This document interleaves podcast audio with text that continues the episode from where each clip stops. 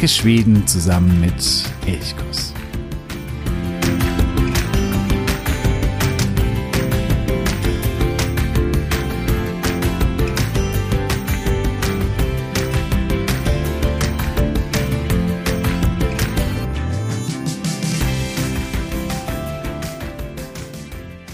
Hey Sandra, und schon wieder ist eine Woche vergangen. Es ist der vierte Advent, Weihnachten steht kurz bevor. Du bist vielleicht schon mittendrin in den Weihnachtsvorbereitungen oder bist du eher von der Sorte, bei der die Vorbereitungen erst am 23. Dezember beginnen, dann aber mit Vollgas? Ich bin ja, glaube ich, eher der zweitere Typ. Falls du dich noch selbst beschenken möchtest, hast du auch jetzt wieder die Möglichkeit dazu. An jedem Adventssonntag haben wir ja eine Verlosung gehabt. Es ging los mit dem Sprachkalender, dann folgten die Bücher von Fräulein draußen und in der letzten Woche gab es ein Jahresabo von Nordis zu gewinnen. Und natürlich wird es auch am vierten Advent wieder etwas geben. Was, das erfährst du am Ende dieser Episode. Ja, es ist Winter und mir persönlich gefällt Schweden im Winter immer ganz, ganz besonders gut. Zumindest wenn ich mich nördlicher als zu die Linie Stockholm-Oslo aufhalte. Normalerweise liegt hier viel Schnee, was auch eher die kurzen Tage dann auch erträglich macht. Jedenfalls mir geht es so. Meine beiden heutigen Gäste, die leben ebenfalls nördlich dieser Linie Stockholm-Oslo und zwar in Fyridal, in der Nähe, ganz grob in der Nähe von Fallen oder des Siljansees, also in Dalarna. Sie sind vor etwas mehr als einem Jahr ausgewandert und haben dort ein Wandererheim übernommen. Ich freue mich sehr, Sie heute hier begrüßen zu dürfen und sage, hey Katja, hey Hannes. Hey Joe. Hey. Ja, wie, wie ist der Winter gerade in äh, Fürydal? Es war ja so in den letzten Wochen hat man es mitbekommen in Stockholm, da gab es schon einen großen Wintereinbruch, aber vom Norden oder vom Fjell, da wurden bisher noch nicht so die ganz großen Schneemengen berichtet. Wie sieht's da gerade bei euch aus, wenn ihr aus dem Fenster schaut? Ja, das stimmt auch. Also wir haben Schnee und es ist auch alles schneebedeckt. Aber die Grade sind so zwischen 0 und minus 2 Grad. Also Anfang letzter Woche hat es zwei, drei Tage tüchtig geschneit, sodass wir auch Schnee schieben konnten, äh, Schnee schaufeln mussten und schieben konnten. Und heute schneit es gerade wieder. Also ich würde mal sagen, das ist so ein ähm, Soft-Winterbeginn. Aber wunderschön. Wie, wie erlebt ihr ganz grundsätzlich den Winter in Dalarna? Also die Tage sind kurz, die Temperaturen ziemlich eisig, hm, trotzdem schön? Ich würde sagen gemischt. Also äh, also die schönen Seiten, letztes Jahr, wir können ja nur von einem Winter bisher reden, war wirklich fast immer Sonne und es war unheimlich klar und schön und mir selber haben diese Höchstgrade von minus 20 bis minus 25 Grad auch nicht viel ausgemacht. Kann sich ja warm anziehen und sich ja bewegen. Aber ähm, was mir was ausgemacht hat, ist es sehr glatt hier. Also es ist so, dass die Sonne auf den Schnee schmilzt und der dann über Nacht natürlich wieder friert und dann kann man nicht so gut sich zu Fuß oder mit Fahrrad oder sonst was bewegen. Das war erstmal neu. Und er ist mir etwas zu lang, muss ich nochmal so sagen. Also jetzt gar nicht so mit der Dunkelheit, das geht wohl, aber ach, irgendwann, wenn man dann weiß, dass im März in Deutschland vielleicht die kleinen Blumen wieder rauskommen und hier ist es dann bis Anfang Mai noch nach dicker Nachtfrost, ach da, ja, ist ein bisschen zu lang. Und Hannes kann vielleicht noch mal was zu den praktischen und unpraktischen Seiten des Winters sagen, die wir hier erlebt haben. Ja, also ähm, mir ist es erstmal so gegangen, obwohl ich schon äh, häufig in Schweden zuvor war und auch äh, gelegentlich im Winter äh, hier war, äh, war es für mich doch eine ganz neue Erfahrung, einen ganzen Winter hier zu sein und auch verantwortlich zu sein, im Grunde genommen jetzt für die Jugendherberge und äh, für alles, was damit äh, zusammenhängt. Und Katja sagte ja schon, dass es minus 20 äh, Grad, minus 25 Grad hier auch über eine längere Zeit äh, sein kann. Und äh, das hat natürlich auch jede Menge Folgen. Also technische Probleme bringt das mit sich. Also wenn man beispielsweise einkaufen war, dann ist das erste, wenn man wieder mit dem Auto hier angekommen ist, nachdem man vielleicht 50 Kilometer zurückgelegt hatte, äh, dass man die Dinge, die erfrieren können, sichern äh, muss. Lebensmittel natürlich, äh, aber vor allen Dingen auch äh, zum Beispiel Lacke oder äh, andere Dinge, äh, die man eingekauft hat. Da wundert man sich, wie schnell die erfrieren und dann unbrauchbar äh, werden. Und zum Beispiel in Schweden ist es so, dass man ähm, bestimmte Produkte gar nicht umtauschen darf im Winter. Beispielsweise Holzleim nehmen, wird im Winter grundsätzlich nicht äh, umgetauscht eben weil der schon auf der Fahrt gefrieren kann. also muss man sich das gut überlegen. Und äh, wir haben also äh, wirklich äh, jede Menge kleinere und größere Zerstörungen gehabt über den Winter, die äh, uns äh, wirklich kalt erwischt haben. Angefangen mit unserem Auto, wo uns der Ölfilter geplatzt ist, wo wir einen Motortotalschaden hatten, äh, weil wir keinen Motorwärmer eingebaut hatten. Der Motorwärmer lag schon auf der Rücksetzbank, äh, um eingebaut zu werden, aber es reicht einen Tag und der Wagen war kaputt. Und äh, genauso ist es mit Schubkarre, beispielsweise mit dem Rad der Schubkarre ist geplatzt oder wir haben einen Anhänger, einen Plananhänger und haben uns gewundert, warum die Leute hier in der Gegend ähm, keine Plananhänger fahren, weil eben darauf der Schnee liegt und Schnee zu Eis schmilzt und dann irgendwann auch die Plane zerstört. Ne? Und so weiter. So gibt es eben jede Menge neue Entdeckungen ja. und äh, Erfahrungen, die man sammelt und äh, natürlich stellen wir uns darauf ein. Mhm. Also sehr alltagspraktische Probleme, auch die, mit denen man wahrscheinlich so im Vorfeld überhaupt gar nicht gerechnet hat. Ja. Überhaupt nee. nicht. Okay, machen wir noch einen Schritt zurück. Ähm, ihr seid ja vor jetzt ungefähr mehr als einem Jahr, ein bisschen mehr als einem Jahr nach Schweden ausgewandert. Könnt ihr uns berichten, wie es dazu kam? Also was waren so eure Beweggründe überhaupt, dass es zur Auswanderung kam? Also ich ähm, selber, ich habe äh, einen Sohn, der schon äh, älter als 40 Jahre ist und äh, ein schwedischer Staatsbürger ist das. Der ist auch hier in Schweden geboren. Und zu meinem Sohn habe ich immer guten Kontakt gehabt und habe aber äh, in den 40 Jahren, zurückliegenden 40 Jahren, äh, immer wieder das Land unheimlich geliebt. Bin viel in Schweden rumgekommen und äh, ich bin selber jemand, der äh, Landschaft, Natur liebt und äh, der es auch mag, wenn es nicht so eng ist. Ähm, also ich äh, bin kein Stadtmensch, also ich mag es, äh, wenn ich nicht ganz so viele Menschen um mich herum habe.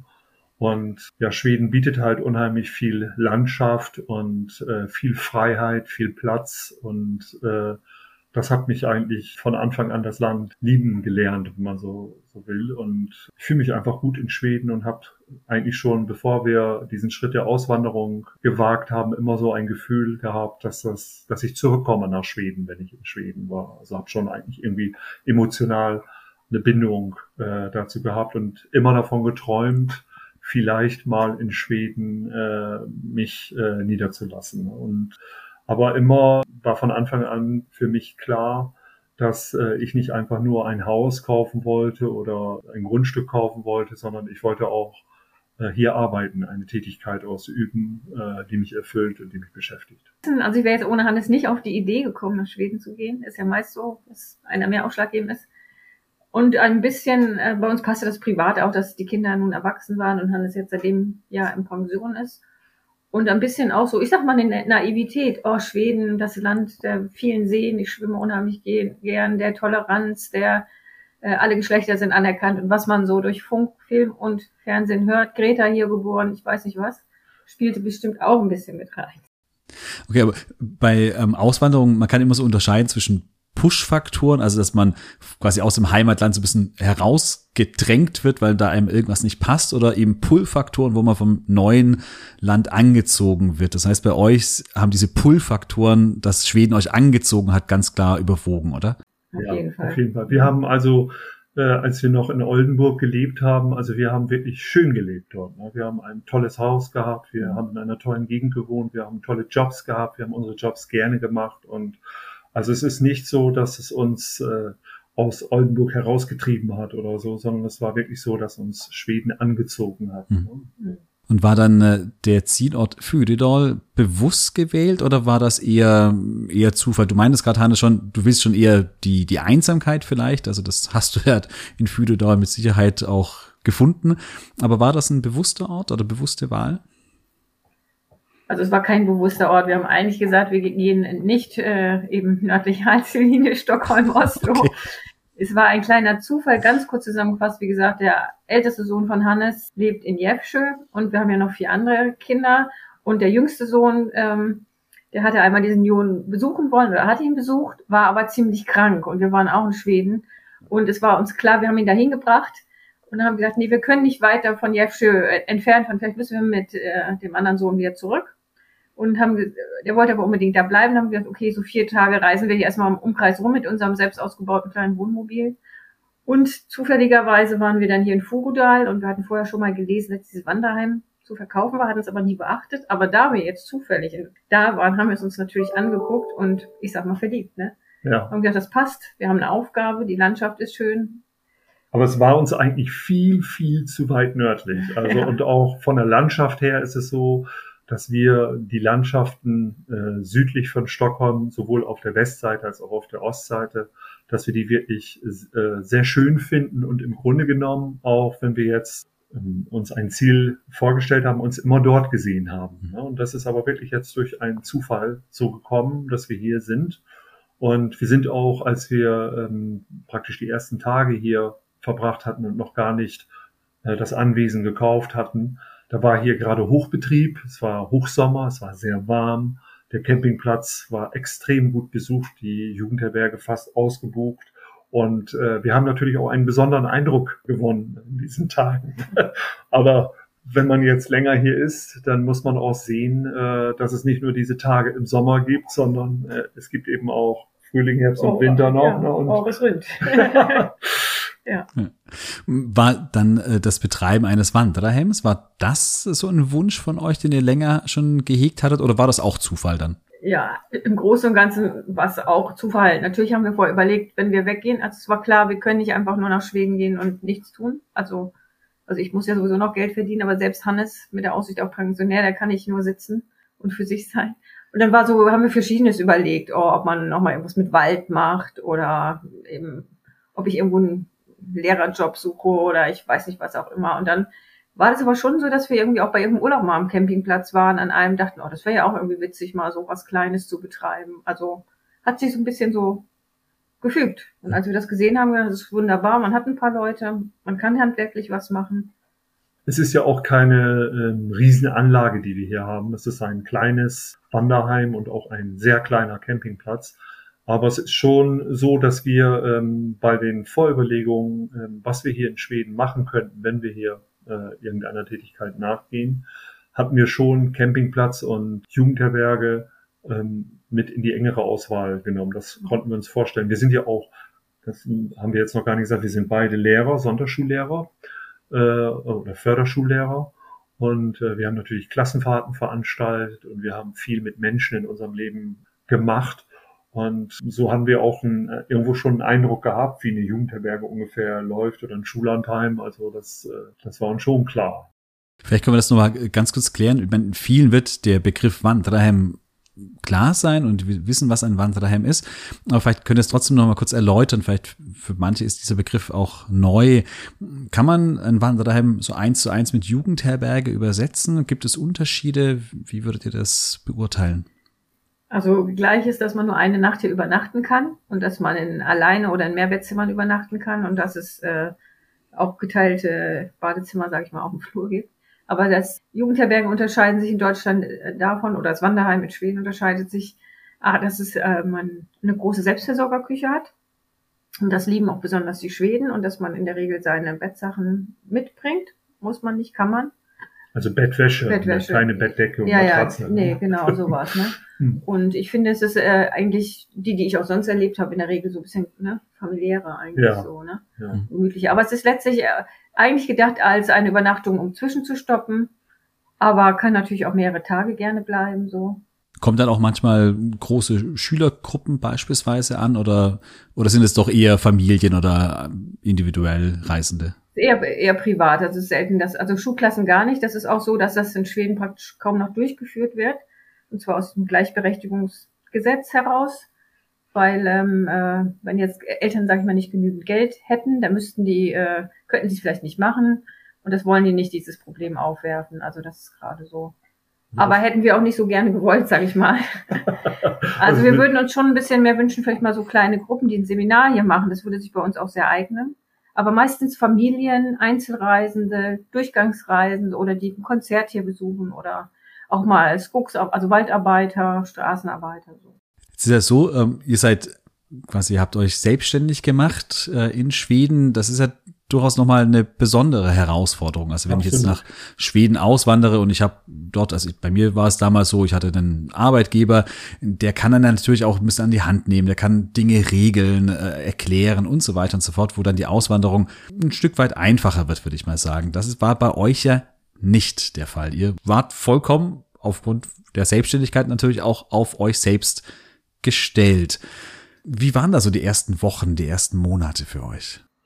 Also für mich ist das so, äh, ähm, wenn ich jetzt unsere Jugendherberge und den Campingplatz sehe, dann äh, denke ich oft so, das ist so ein zunächst wildes Tier gewesen, äh, was ich kennenlernen musste und was ich unter Kontrolle kriegen musste. Es war also sehr, sehr viel Anstrengung nötig, diese Jugendherberge und äh, den Campingplatz, ähm, sage ich mal, zu kontrollieren im Sinne von, äh, dass man ähm, ruhig schlafen kann, dass man alles beherrscht sozusagen.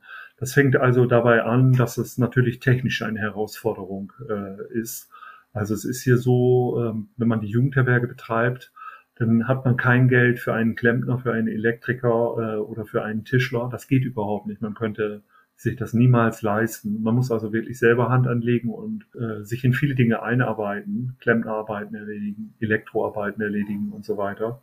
Und das ist natürlich kein Neubau hier, sondern eine alte äh, Jugendherberge aus dem Jahre 1906, die täglich irgendwelche technischen Herausforderungen äh, in sich birgt. Und wir haben schon eine ganze Menge gemacht in der Zeit, seitdem wir jetzt hier waren. Also technisch ist es auf jeden Fall ein Problem gewesen. Und aber so kann man schon so sagen, dass wir momentan das Gefühl haben, dass wir das technisch unter Kontrolle haben alles, also dass es ganz gut läuft. Dann mussten wir ja zunächst ein äh, Unternehmen gründen, ein Aktiebolag. Und zwar mussten wir das auf Schwedisch machen, also in der schwedischen Sprache. Und mit dem schwedischen Recht, das schwedische Rechtssystem ist grundlegend anders als das deutsche. Also man glaubt gar nicht, wie große Unterschiede es gibt in dem äh, Rechtssystem. Auf jeden Fall haben wir eine Aktiengesellschaft gegründet, ein Aktiebolag. Und das war gar nicht so einfach. Vor allen Dingen war es auch sehr schwierig, einen Namen äh, zu finden für unsere Aktiengesellschaft. Also wir haben ganz viele Vorschläge eingereicht, die immer wieder abgelehnt wurden, weil es eben bestimmte Namensrechte hier gibt und gegen die haben wir eben verstoßen und äh, das ging dann eben nicht. Aber wir haben am Ende einen Aktiebolag gegründet und danach ging es gleich los, dass wir die Buchführung lernen mussten auf Schwedisch.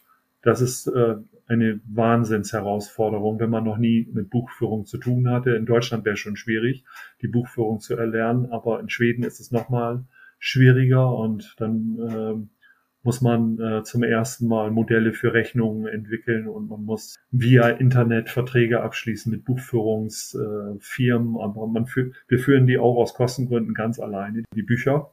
Und jetzt äh, ist gerade ein Jahr vorbei und jetzt schlage ich mich gerade mit der mit dem Jahresbuchschluss und der Ausredovisning herum. Ähm, ich bin jetzt schon bestimmt fünf Tage täglich damit beschäftigt, unsere ganzen Buchungen aus dem letzten Jahr abzuarbeiten und zu kontrollieren, um ein, eine gute Balance-Reckoning zu haben, sozusagen. Also das ist auch eine Herausforderung, zum Beispiel die Buchführung. Aber dann natürlich auch Kontakte hier zu machen vor Ort. Aber dazu mhm. kannst du ja vielleicht auch noch was erzählen. Es ging jetzt ja erstmal nochmal um dieses, ob das Selbstständigsein schwieriger ist. Und das ist auf jeden Fall schwer. Und es ist schön, wenn man Leute hat, die einem helfen können, wenn man jemanden kennenlernt, der einem dann sagt, ja, das brauchst du da gar nicht probieren. Also, die machen das nie. Oder, nee, hier in Schweden macht das anders. Nee, so machen wir das auch nicht. Nee, wenn der das sagt, dann meint er aber das. So, ne? Nee, hier, wenn der sagt, jo, ja, komm mal, dann heißt das, ja, das Jahr ist lang. Also so, dass man, ne, das ist schon gut, wenn man da jemanden hat, ne? Oder der dann oder der einmal für einen bei jemanden anruft, weil so ein Schwede, der klingt dann, dann doch ein bisschen überzeugender als derjenige mit seinem deutschen Dialekt. Hattet ihr da Unterstützung von der Kommune beispielsweise? Ja, wir haben unterstützt, also wir haben natürlich viele gefragt oder aufgesucht, aber jetzt wir hatten keine Unterstützung von der Kommune. Wir haben ein, zwei Leute kennengelernt, ich sag mal so, die uns Tipps gegeben haben, ne, an ja. wen wir uns wenden können und Generell haben wir aber hilfsbereite Leute erlebt. Ja. Das müssen wir auf jeden Fall so sagen. Ja. Mhm. Grundsätzlich sind überhaupt alle Schweden hilfsbereit. Das ja, mit, will ich sagen. Die, die wir so kennengelernt haben. Ja. genau. genau, auch wenn sie dann manchmal äh, sagen, oder wenn sie eben sagen, ja, ja komm, mal, dass das dann durchaus flexibel ist, wie du ja schon ja, gesagt genau, hast. Absolut. Zeitspannen dann, ja. Ähm, wie waren eure Schwedischkenntnisse? Wie würdet ihr die einstufen, also zu dem Zeitpunkt, als ihr ausgewandert seid? Also meine waren äh, grottenschlecht. Ich habe zwar Volkshochschulkurse gemacht, ein, ein paar, und ich weiß nicht, wahrscheinlich wäre ich da B1 oder A2 gewesen oder ich weiß nicht was, aber es ist eine Katastrophe gewesen. Also hier die Leute zu verstehen oder selber zu sprechen, das sind Welten. Also die, die dieser Dialekt und alles. Und das kostet mich heute noch viel Kraft und ich hadere da noch immer dran. Also so an dieser langsamen Entwicklung. Kann ich wirklich allen nur sagen, lernt, versucht irgendwie mehr Schwedisch zu lernen. Also da, ohne das läuft's gar nicht. Das ist das Tor für alles. Ja. Und auch da habe ich zum Glück eine Frau hier im Dorf kennengelernt, die sich wirklich Mühe gegeben hat und mit mir Memories gebastelt hat und mich chronisch verbessert hat mit Rüx, Roteska und ich weiß nicht was allen.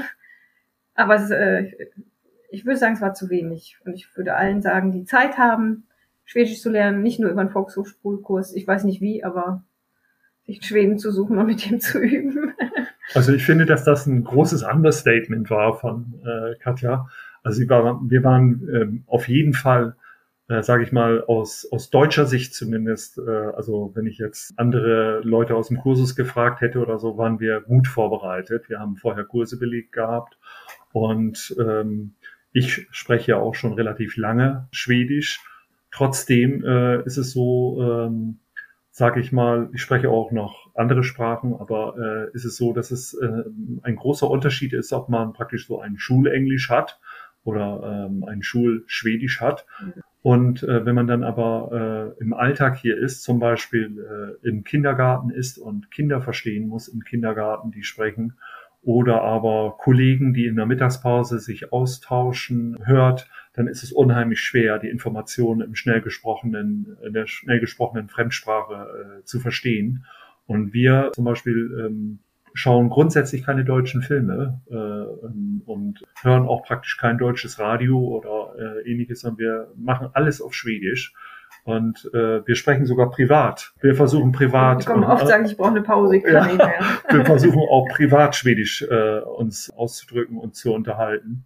Aber trotzdem, sage ich mal, ist es wirklich, vor allen Dingen, wenn man in pädagogischen Berufen auch arbeitet, Katja macht gerade eine Ausbildung in einem pädagogischen Beruf, es ist äh, eine Riesenherausforderung, also äh, diese Fremdsprache äh, zu sprechen. Das Schwedisch kann man sehr, sehr, sehr einfach lesen und man gewinnt einen völlig falschen Eindruck, äh, wenn man jetzt zum Beispiel die Dagens Nyheter aufmacht und die Zeitung einmal durchblättert und sagt, Mensch, das verstehe ich von Anfang an, da brauche ich ja nicht mal einen Kursus dafür. So ging es mir auch, ne? so ging es mir aber auch schon vor 30 Jahren, muss ich mhm. sagen. Ne? Und trotzdem ist es so, wenn ich äh, spontan äh, Schweden sprechen höre, dass ich immer noch nicht 100 Prozent der Informationen äh, äh, entnehmen kann. Mhm. Wir haben schon in Deutschland, als wir in Deutschland waren, haben wir regelmäßig den Rapport geguckt. Das ist so eine schwedische Tagesschau, wenn man so will, wo äh, Maschinengewehr schnell gesprochen wird. Und da haben wir uns schon praktisch immer getestet, was wir so an Informationen dieser Nachrichtensendung entnehmen konnten äh, und, und, und was nicht. Und wir haben auch immer versucht, mit Untertiteln das auch gleichzeitig zu singen. Ja, das zu den pädagogischen Berufen, das kann ich nur bestätigen. Ich war selbst auch als Lehrer in äh, Schweden tätig und das war gerade am Anfang war es natürlich echt hart, weil die Kinder auch keine Rücksicht nehmen. Andere Erwachsene nehmen ja oft Rücksicht, sprechen extra langsam oder wiederholen nochmal etwas. Mhm. Kinder erwarten einfach, dass man sie versteht. Ist am Anfang hart. Andererseits das ist vielleicht der Vorteil. Es ist die beste, die beste Schule überhaupt. Dann läuft's irgendwann mal. Ich meine, das merkt man auch im Wanderheim, wenn man denen sagt, dass man aus Deutschland ist oder, ja, oder ne, schneller Porter langsam hier von Tyskland. Reden die auch netterweise langsam. Das Vokular, Vokabular kennt man ja auch irgendwann. Aber sobald sie Vertrauen fassen und einen auch noch nett finden und plötzlich mehr erzählen, privat, dann geht's los. Ja, dann geht's los. ja. Okay, gut. Ähm, Gab es bei der so in den ersten Monaten, aber auch vielleicht Dinge, die ihr euch schwieriger vorgestellt habt bei der Auswanderung, die dann überraschend einfach waren? Wir haben geheiratet, das war einfach. Ja, das war super einfach. Ne? Das haben wir uns nicht so einfach vorgestellt. Und ähm, was mich auch überrascht hat, äh, das war aber nicht am Anfang, sondern es war so mehr in der im äh, letzten Viertel, kann man so sagen, als ich schon praktisch digital voll integriert war hier. Das ist wirklich eine Errungenschaft, wenn man hier ein Auto zulassen will oder abmelden will. Das ist äh, für einen Deutschen kaum zu glauben, dass man wirklich innerhalb von zehn Minuten von seinem Handy aus sein Fahrzeug abmelden kann, und zwar versicherungsmäßig und auch vom äh, Kraftfahrzeugbundesamt äh, hier in, Schweden. In Schweden ne? das, das ist einfach unglaublich, also wie, wie gut das funktioniert. Ne? Und ich finde, wie gesagt, ich weiß nicht, ob das einfach ist, aber ähm, diese Hilfsbereitschaft, also vielleicht ist das ja auch nur auf dem Lande hier, keine Ahnung. Aber wenn wir irgendwo jemanden gefragt haben, also sie haben immer geholfen oder einem Adressen gegeben und man hat die Leute eigentlich auch, bis auf manche Ämter, aber meistens erreicht. Und sie nehmen sich eigentlich auch Zeit, auch wenn man da jetzt plötzlich vor der Tür steht. So, das fand ich schon. Ja. Und wir hatten, als wir, äh, also diese Jugendherberge, die wir äh, hier haben, und äh, der Campingplatz, äh, die hatten vorher andere Besitzer und zu denen haben wir einen guten Kontakt von Anfang an gehabt. Und die haben uns also wirklich so geholfen, hier äh, vor allen Dingen auch bei technischen Fragen. Also zum Beispiel, wenn man so ein Gebäude auf den Winter vorbereiten will, das heißt jetzt zum Beispiel für uns, für den Campingplatz, dass wir das gesamte Wasser aus den Systemen entleeren müssen. Also die Duschen müssen wasserfrei gemacht werden, die Toiletten wasserfrei gemacht werden, eine Stüger muss wasserfrei gemacht werden, die Außenwaschplätze, äh, die, die, die ähm, Diskbänken, die Spülen, die spülen müssen, vom Wasser befreit werden. Also das ist schon äh, wirklich eine Herausforderung und da gibt's viele Tricks, viele Kniffs, Kniffe und da hat man uns wirklich viel geholfen auch dabei. Ne? Gut, dann lassen wir mal die ersten Wochen hinter uns. Irgendwann mal kam dann der Frühling und der Sommer, mit dem wahrscheinlich auch viel Arbeit, kann ich mir gut vorstellen. Wie habt ihr so diesen ersten Sommer dann in äh, Dalarna erlebt? Ja, anstrengend und schön, beides. Also der Sommer ist hier bezaubernd, also natürlich von, ich bin kein Hitzetyp und diesen Sommer war es hier richtig toll, fand ich. War schon oft Sonne und schönes Wetter. Und dann als wunderschön. Bisschen ungewohnt ist, dass es wirklich lange hell ist. Also, also man schläft weniger. Und äh, ja, es war natürlich äh, auch anstrengend, weil wir eben rund um die Uhr Gäste hatten und eben auch den ganzen Tag online sein mussten. Das war schön für die Ökonomie, aber ein bisschen hätte ich mir jetzt auch mal gewünscht, auch noch ein bisschen mehr von dem schönen Danana selber zu erleben. Es gibt unheimlich viele tolle Konzerte, Ausstellungen hier. Ich habe es ein bisschen mitbekommen, weil ich so ein Hembüchsverein eingetreten bin und da auch nochmal geholfen habe, wenn da jetzt irgendein Fest war. Ne? So, so kann man das ja. eigentlich sagen. Also ich, ähm, äh, mir ist äh, wirklich so das Herz aufgegangen hier im äh, Frühjahr und im Sommer, kann ich wirklich so sagen. Also es fing schon dabei, damit an mit diesem äh, Mitsommerfest. Also das ist wirklich ein Erlebnis. Die Menschen hier in Schweden kommen aus ihren Häusern raus und die lieben das, wenn die Sonne scheint und die rauskommen können und das ist wirklich so eine Stimmung, die, äh, die man hier mitnimmt, dass alle sich freuen, äh, dass mhm. jetzt endlich der Winter vorbei ist, der wirklich sehr, sehr lang ist und dass jetzt endlich der Sommer äh, kommt und dann feiern die Leute gemeinsam ausgelassen und äh, das ist wirklich super. Und wir hatten äh, aufgrund der Buchungen über den Winter und äh, im Frühjahr hatten wir arge Befürchtungen, wie sich das entwickeln würde hier für unser äh, Wanderheim und unseren Campingplatz.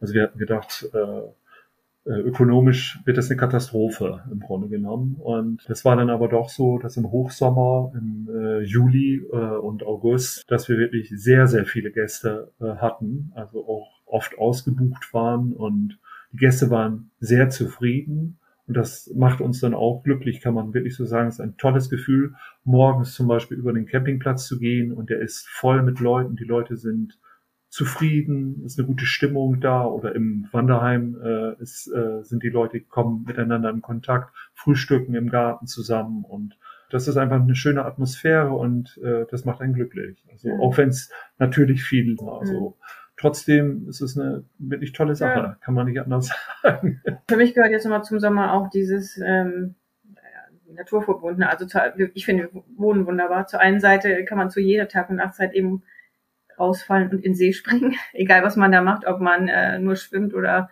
äh, mit dem Sub da rumfährt oder Kanu. Und zur anderen Seite, wir müssen noch über so kleine Schienen und zwei Häuser vorbei, fällt man in den Wald. Und dann kann man auch zu jeder Jahreszeit entweder Blaubeeren pflücken oder Lingold oder Pilze oder man sucht irgendwie eine, eine bestimmte Blume, ein bestimmtes Kraut und ne, macht da Kräuter draus oder das ist schon, finde ich, toll.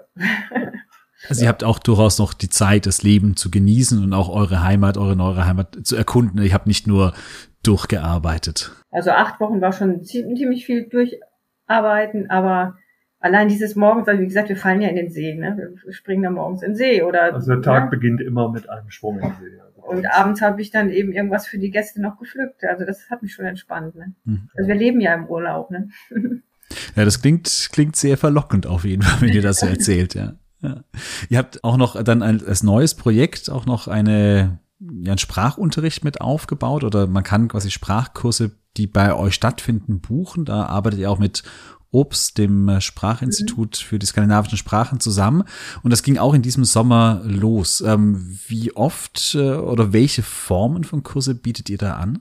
Also wir bieten im Moment, ähm, also im Sommer auf jeden Fall zwei Wochen an. Mit, äh, und zwar das Niveau des Kurses richtet sich nach dem, der immer sich als Erster anmeldet. Und da können, ich glaube, wir haben gesagt, so sechs, sechs Leute, sieben Leute teilnehmen, die dann hier wohnen und äh, eben eine Woche Sprachkurs haben. Sie können auch länger hier wohnen. Und es ist so, dass dieser Sprachkurs so stattfindet, dass morgens eine Unterwiesening ist, also Sprachkurs mit einem Sprachlehrer hier aus dem Ort. Und nachmittags machen wir ein paar Aktionen mit den Gästen und äh, mit zum Beispiel ähm, Dorfbewohnern zusammen, so dass da auch nochmal äh, in, wie sagt man so, normalen Situationen ein bisschen gesprochen wird. Also wir haben Kontakt zu der Frau aus der Bücherei oder zu zwei Frauen, die gerne backen oder eine Frau, die kundig ist in Pilzen oder zu diesem Dorf mit dem Hemwigsverein und ja, denken, das ist eine gute Gelegenheit, auch privat nochmal mit Leuten dann sprechen zu können. So, ne? Und es ist auch so gedacht, wir haben ja erst gestartet jetzt im Sommer, äh, wenn jetzt Einzelunterricht gewünscht ist, dass man dann auch bei uns wohnen kann und mit dem Sprachlehrer dann direkt auch Einzelstunden absprechen kann. Dann fällt es natürlich aber ab, weil das macht nur Spaß in einer kleinen Gruppe, also mit diesen Dorfbewohnern oder das müsste man dann individuell anpassen. Mhm. Ja, dieses Angebot ähm, mit diesen Dorfbewohnern, äh, also ich sag mal, wirklichen Schweden, wirklichen Schweden in Kontakt zu kommen und die sind auch motiviert, ne? sind wirklich nette Leute. Ähm, und einmal wirklich äh, echtes Schwedisch gesprochen zu hören und auch äh, der Herausforderung, sich auszusetzen, mit einem Schweden auf Schwedisch sich zu unterhalten, nachdem man vormittags äh, mit Lehrbüchern oder äh, anderen äh, Mitteln Schwedisch gelernt hat. Das ist schon sehr reizvoll und äh, ich, ich hoffe, dass das auch äh, in Zukunft noch gut angenommen mhm. äh, wird. Aber wir liegen eben weit weg von Deutschland, deswegen kommen auch nur bestimmte Zeiten in Frage. Und leider die jetzt so, wenn die schwedischen Sommerferien sind, dann sind wir ausgebucht. Also von ja. ist eben der, der Juli auf jeden Fall, ne? Das ist ganz klar. Und im Winter äh, ist es eben sehr beschwerlich, hierher zu kommen. Und selbst vorher dachten wir noch, ah ja, wunderbar, dann vielleicht Ostern, aber Ostern ist ja auch noch Schnee und Eis und da kann man nicht so viel machen, muss man leider so sagen. Die Leute sind herzlich willkommen, wenn sie kommen wollen und Einzelunterricht nehmen, aber für einen Kurs ist es, glaube ich, schwierig. Also deswegen haben wir es bisher nicht angeboten. Ne? Mhm. Ich kann da vielleicht schon äh, vorweggreifen. Ich habe Beate interviewt, das ist eine, die äh, bei euch den Kurs besucht hat in äh, diesem Sommer. Die, das Interview wird erst im neuen Jahr ausgestrahlt, aber genau das, was ihr auch gerade berichtet habt, das hat sie ja sehr, sehr positiv wahrgenommen. Dieses vormittags quasi den, den Input, auch also ihr theoretisch und dann eben nachmittags diese Gespräche, die, ähm, das gemeinsame Backen beispielsweise ja. und dann, dass man da wirklich mit Schweden ins Gespräch kommt, das hat sie als sehr, sehr, sehr gewinnbringend äh, empfunden ja, auf jeden schön. Fall. Ja. Und Beate war auch sehr interessiert. Mhm. Jetzt habt ihr gerade nochmal über den Winter gesprochen, dass äh, da es für gerade auch Menschen aus Deutschland vielleicht gar nicht so einfach ist, äh, zu euch zu kommen, weil es doch auch entlegen ist oder abgelegen ist. Hm, prinzipiell Dalarna ist ja durchaus auch für Wintersport äh, bekannt. Habt ihr dadurch schon auch Gäste oder sagt ihr so, na, das ist dann doch eher diese Fjellregionen, wo die Leute hingehen oder kommen sie auch quasi in die Region Füredal, dort wo ihr lebt? Ist eher die Fjellregion, würde ich sagen. Also wir hatten letzten Winter Gäste im Februar aus Dänemark einige und zur Wasalop-Zeit. Da waren also mal eine Woche, sage ich mal, ausgebucht oder gebucht, weil der ja nun im Mora ist und da ist die ganze Gegend hier voll. Und es gibt zwar ein Fugu der Loipen, die gespurt sind, und es ist auch wunderschön, über gespurte Loipen äh, über den See zu laufen, aber ich glaube, das ist nicht populär genug. Ja, mhm. denke ich mal. Ja. Ne? Ja. Also es ist wirklich so, äh, äh wir selber laufen äh, Langlaufskier. Äh, es ist wirklich eine schöne Gegend hier, um äh, äh, lang zu laufen, aber ähm, es ist zu wenig bekannt, sag ich mal. Und es ist, äh, es gibt ja so bestimmte, ähm, sag ich mal, ähm, Anziehungspunkte, so wie Mora oder wie Falun. Äh, und davon ist es zu weit entfernt. Also wenn, mhm. wenn wir jetzt näher an Falun oder Mora liegen würden, dann würde sich äh, das schon ganz anders darstellen. Es ist auf alle Fälle landschaftlich sehr, sehr schön. Also man kann äh, auf äh, hervorragend gespurten Leuten über den See äh, laufen beispielsweise, was eben dann auch nicht so eine Anstrengung ist, weil man dann äh, praktisch auf einer planen Ebene läuft. Aber man kann auch, wenn man äh, es liebt, in den Bergen zu laufen, kann man auch direkt aus dem Haus hier in die Berge laufen. Und äh, dann muss man eben aber auch äh, Kurven und bergab laufen auf Langlauf. Skiern und das setzt dann eben auch schon voraus, dass man das zumindest ganz gut kann. Ja. ja. ja, da kann man jetzt mal wirklich eine Lanze dafür brechen, weil, äh, gar wie du sagst, äh, die meisten gehen ins äh, Fjell oder dann eben in diese größeren, bekannteren Orte. Aber ich glaube, gerade auch diese, diese ländlichen Regionen wie Führedorf sind gerade im Winter, finde ich, unglaublich spannend und wahnsinnig schön. Und man kann ja hier wirklich, wie du sagst, wahnsinnig viel machen. Da muss man wirklich eine Lanze dafür brechen und da sagen, da mal ganz gezielt hinzugehen auch die Einsamkeit dann vielleicht zu genießen und so einen ganz ruhigen, stillen Winter zu genießen, das ist schon, mhm. schon schön auf jeden Fall. Ja. ja. Gut. Ähm, ja, wie äh, würdet ihr es gerade einschätzen? Wie, wie heimisch fühlt ihr euch mittlerweile? Oder fühlt ihr euch angekommen? Doch, ich fühle mich schon angekommen, das schon. Aber es ist schon noch diese immer eine Sorge im Kopf oder die Frage so, natürlich noch bedingt durch die Ökonomie. Es haben sich ja nun gerade die Welt, Wirtschafts- und Weltbedingungen nicht gerade verbessert. Erst Corona und jetzt eben andere Sachen. Und das äh, hängt mir schon immer noch nach, muss ich so sagen. Und ich fühle mich hier so wohl und komme auch immer mehr und mehr an. Aber ich muss sagen, ehrlich gesagt, jetzt sage ich mal was Persönliches. Also ein Faktor ist bei mir schon, alle Kinder sind eben in Deutschland oder Österreich, das ist schon eine lange Ecke. Und daran, äh, ja, nage ich manchmal schon noch. Die kommen zu Besuch, natürlich. Ja, wir haben von allen aber, Kindern schon äh, hier Besuch gehabt. Ja, aber das Gefühl, man ist so weit weg. Deswegen wollten wir ja ursprünglich auch mehr in Süden, weil man dann das Gefühl hat, man hüpft leichter mal auf die Fähre. Hm. Das ist manchmal noch so ungewohnt, ja. Und manche Gewohnheiten, auch ich zum Beispiel Weihnachten jetzt, ich, ich finde das wunderbar, die Lucia-Gesänge, ganz toll. Und auch die Tomten-Sachen. Aber man hat natürlich auch seine eigenen Traditionen. So. Und das ist bei mir noch nicht ganz, äh, ganz klar, muss ich ehrlich sagen. Ja. Also ich fühle mich eigentlich schon sehr lange zu Hause hier in der äh, Jugend der Berge. Also es ist wirklich, ich kann es manchmal selber nicht fassen, also, wie, äh, wie, wie ich mich daran gewöhnt habe im Grunde genommen. Und jetzt waren wir gerade in Deutschland für äh, nicht ja für zwei Wochen waren wir da und äh, haben natürlich vor allen Dingen unsere Kinder und auch einige Bekannte äh, besucht, haben auch ein bisschen gearbeitet in Deutschland. Aber auf jeden Fall äh, habe ich mich darauf gefreut, zurückzukommen und es hat auch mich unheimlich entspannt, äh, wieder hier anzukommen, hier zu sein und äh, aufs Zurückkommen habe ich mich auch gefreut. Ja. Ich meine, ich habe dummerweise gerade so einen Job im Kindergarten, deswegen bin ich nicht ganz so entspannt wie Hannes. Aber ja, stimmt. Also, das heißt, du, du versuchst noch neben dem Wandererheim sozusagen so ein zweites Standbein noch ähm, aufzubauen. aufzubauen. Ja, man weiß ja nie, was passiert. Hm. Und da arbeitest du im Kindergarten oder? Ja, jetzt mache ich ja gerade so eine bahnrötere Ausbildung, bisschen eigentlich, um die Sprache zu lernen. Normalerweise stehen einem SFI-Kurse zu. Die sind aber hier nicht so gut am Laufen, sage ich mal. Da hatten sie mir diesen Kurs angeboten, dass ich doch einfach Bahnrötere lerne. Das ist gemixt Schweden und gemixt Einwanderer. Und darüber die Sprache dann besser lerne. Und dazu gehört eben zum Beispiel auch ein Praktikum. Aber der Gedanke ist natürlich auch, weil ja vorher Lehrerin, wenn jetzt vielleicht hier als Aushilfskraft dann mal einspringen zu können, so, so ein bisschen nur mehr noch in die Gesellschaft reinzukommen und in das Leben hier und die Strukturen und natürlich Sprache zu lernen und ja, eventuell eben falls mal alle Stricke reißen, was anderes zu haben, womit man auch Geld dazu verdienen kann.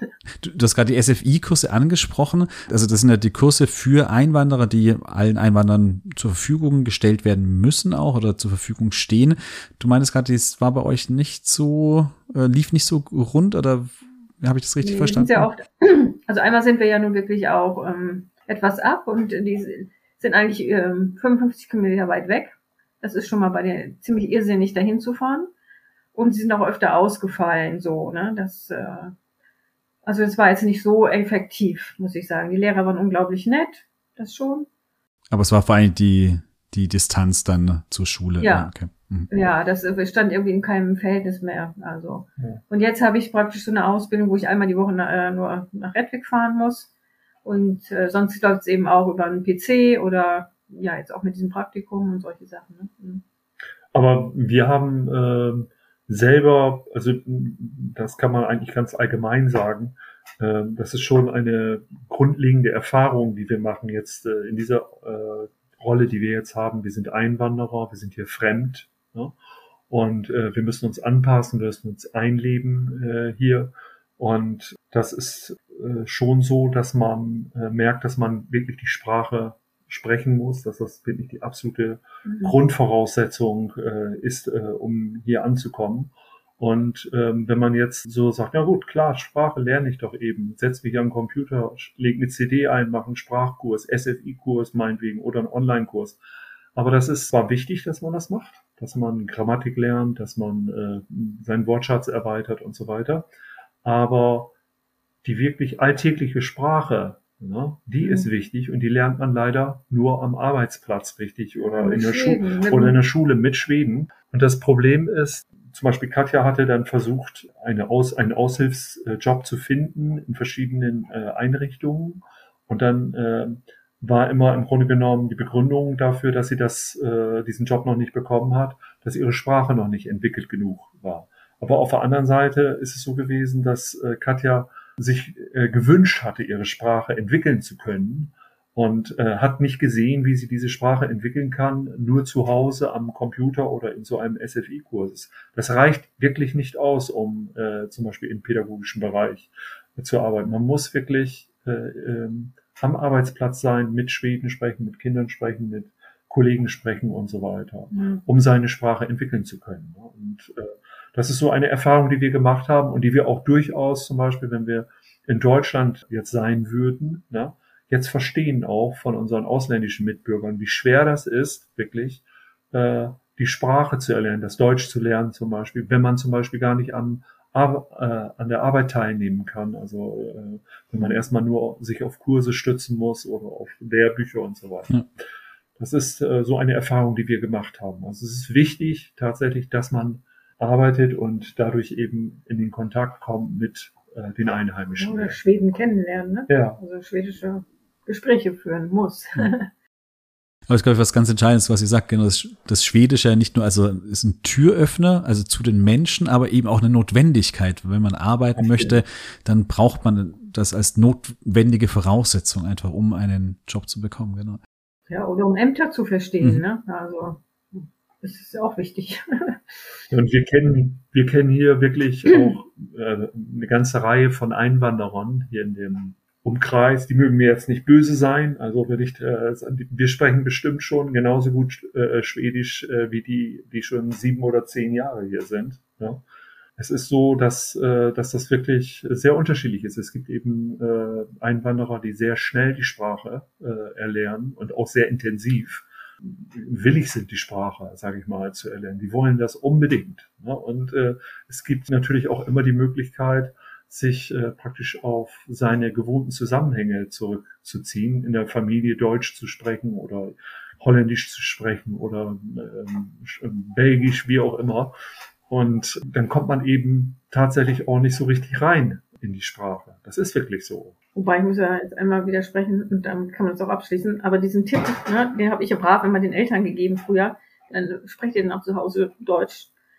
Also ganz ehrlich, ich finde, den kann man auch ein bisschen an der Pfeife rauchen, weil ich verstehe jeden, der auch sagt, nee, ich möchte jetzt aber auch einfach mal wenn man nur unter Schweden war oder unter Deutschen. Ne? Ich möchte jetzt einfach mal meine Heimatsprache sprechen. Ich möchte mich mal unkompliziert ausdrücken zu können. Und das finde ich auch wichtig. So. natürlich, es ist natürlich auch anstrengend, wenn man äh, ständig mit äh, der Fremdsprache ja. konfrontiert ist. Das kenne ich aus eigener Erfahrung, ja. Und dann tut es manchmal gut, wieder die Muttersprache anwenden zu können. Das ist ganz klar, ja. Habt ihr noch einen anderen Tipp neben der Sprache oder dem Sprachenlernen für jemanden, der auch mit dem Gedanken spielt, nach Schweden auszuwandern? Also auf jeden Fall muss man nochmal diese ganze Sache äh, mit Personennummer Identitätscode sich äh, wirklich schlau machen. Ich kann nur jedem empfehlen, nur mit Reisepass auszuwandern, ne? sonst hat man nämlich ein richtiges Problem, weil man sich nicht identifizieren kann und nicht diese Personennummer Identitätscode bekommt. Das ist schon mal so eine Sache. Ja, die Versicherung muss man Versicherung muss man unbedingt klären, Krankenversicherung. Klären, ne? Also das muss man alles nochmal ganz genau nachlesen. Und man sollte, ich finde schon, man muss sich nochmal überlegen, ähm, ich denke, viele, ich kann mir vorstellen, dass viele das treibt, dieses, ah, ich lebe in der Natur und so, aber wie viel, dass man sich wirklich fragt, wie viel Infrastruktur brauche ich denn? Also vorher den Hornbach immer um die Ecke gehabt, höchstens zehn Minuten mit dem Fahrrad oder so und jetzt dann vielleicht 100 Kilometer und dann vielleicht nur über Grüßwege, dass man sich selber fragt, äh, vielleicht noch mal ein bisschen genauer hinguckt. So, das würde ich als Tipp geben. Ja, das sind schon Entfernungen, die man hier zurücklegen muss. Zumindest wenn man in das, genau, das ländliche Schweden ja, ja, auswandert. Ja, das ist ja auch ein großer Unterschied, genau, wenn ich jetzt nach Stockholm oder nach Malmö auswandere, da ändert sich vielleicht gar nicht so viel, aber ja, im äh, diesem nördlichen Zweidritteln. Ja, habt ihr jetzt, wenn ihr jetzt an äh, die weitere nähere oder fernere Zukunft denkt, ähm, habt ihr da Pläne? Wie sieht bei euch der Winter aus, das nächste Jahr? Was wollt ihr angehen? Also den Winter möchte ich auch gern privat nutzen für Langlauf und den Wald, also Wald und Schnee genießen. Aber auch etwas, äh, wollen ein bisschen mehr noch auch wieder gucken, wen wir erreichen können, Werbung machen können. Wir würden gern fürs Wanderheim schon auch noch mehr so ähm, kleine Seminargruppen mal erreichen. Da müssen wir mal gucken. Oder Wanderer. Also wir denken, wenn so eine kleine Gruppe das hier mitführt, das wäre gut, entweder zum Wandern oder für den Schnee oder eben auch für ein Yoga-Seminar, weil das wunder wirklich wunderschön hier ist. Das ist, was ich mir jetzt so erstmal für das Winterhalbjahr vorgenommen habe. Und für den Sommer einfach ein paar Renovierungen und weiterhin den gucken, was den Gästen gefällt und wie man das hinkriegen kann. So, ne? Und vielleicht mal ein, zwei Tage auch noch wegfahren. Ne? Ja, also wir wollen auf alle Fälle ähm, nicht nur arbeiten hier in äh, äh, Schweden, sondern wir wollen auch das Land entdecken. Ne? Es gibt so viel zu entdecken hier und äh, wir wollen uns mehr Zeit dafür nehmen, auch, dass wir nicht nur arbeiten, sondern auch mal ganz bewusst Tage einräumen, wo wir dann mal äh, die Jugendherberge Jugendherberge sein lassen und in, die, in der näheren Umgebung, was hier in Schweden 200 Kilometer sind, kleine Ausflug machen. Ja. Okay. Ja, da wünsche ich euch auf jeden Fall viel, viel Freude dabei, tolle Momente, tolle Erfahrungen und sage vielen, vielen Dank, dass ihr uns Einblicke gegeben habt in eure Auswanderung, in die Erfahrungen, die ihr gemacht habt, sowohl die vielleicht nicht so schön, aber eben auch vor allem die schönen. Da waren ja auch ganz, ganz viele dabei. Das sind ganz viele dabei. Vielen, vielen Dank, dass ihr euch die Zeit genommen habt, uns davon ja, zu erzählen. Gerne. Ja, solltest du jetzt gerade zuhören und sagen, hm, bei der nächsten Reiseplanung könnte doch Fyridol äh, in Dalarna vielleicht ein schöner Zwischenstopp sein. Dann findest du auf jeden Fall den Link zum Wandrahem und äh, zu Fyridol in den Show Notes. Da kannst du alles nochmal nachlesen und dann auch Kontakt natürlich zu Hannes und zu Katja aufnehmen, wenn du da mal ein oder vielleicht auch mehrere Nächte im Wanderheim in Fyridal bleiben möchtest.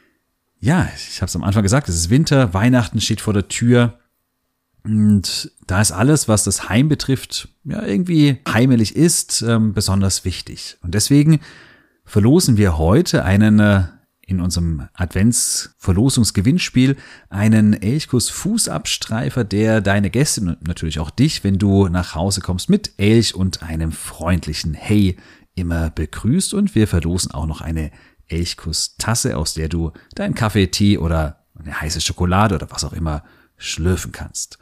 Was du dazu tun musst, ganz einfach, gehe auf die elchkuss.de Seite mit den Adventsverlosungen. Den Link findest du ebenfalls in den Show Notes Kommentiere dort den Artikel und schon bist du im Lostopf. Und was sollst du kommentieren?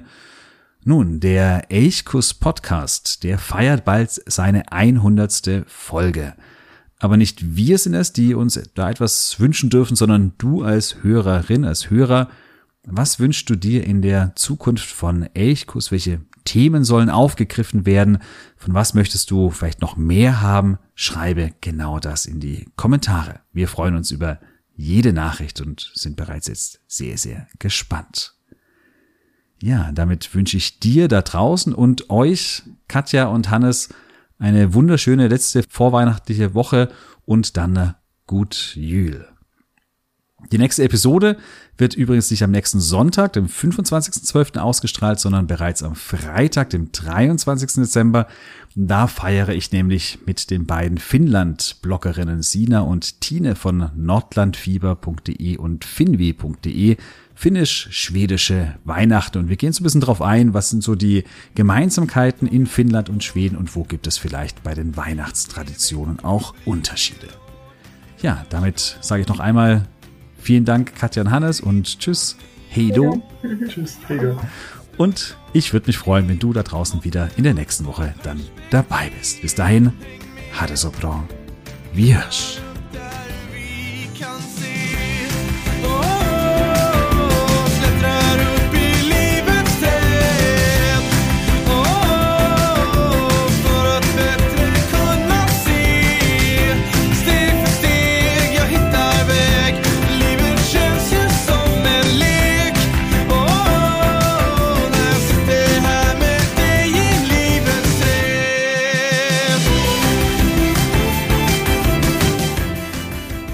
Elchkuss, der Podcast für Schweden.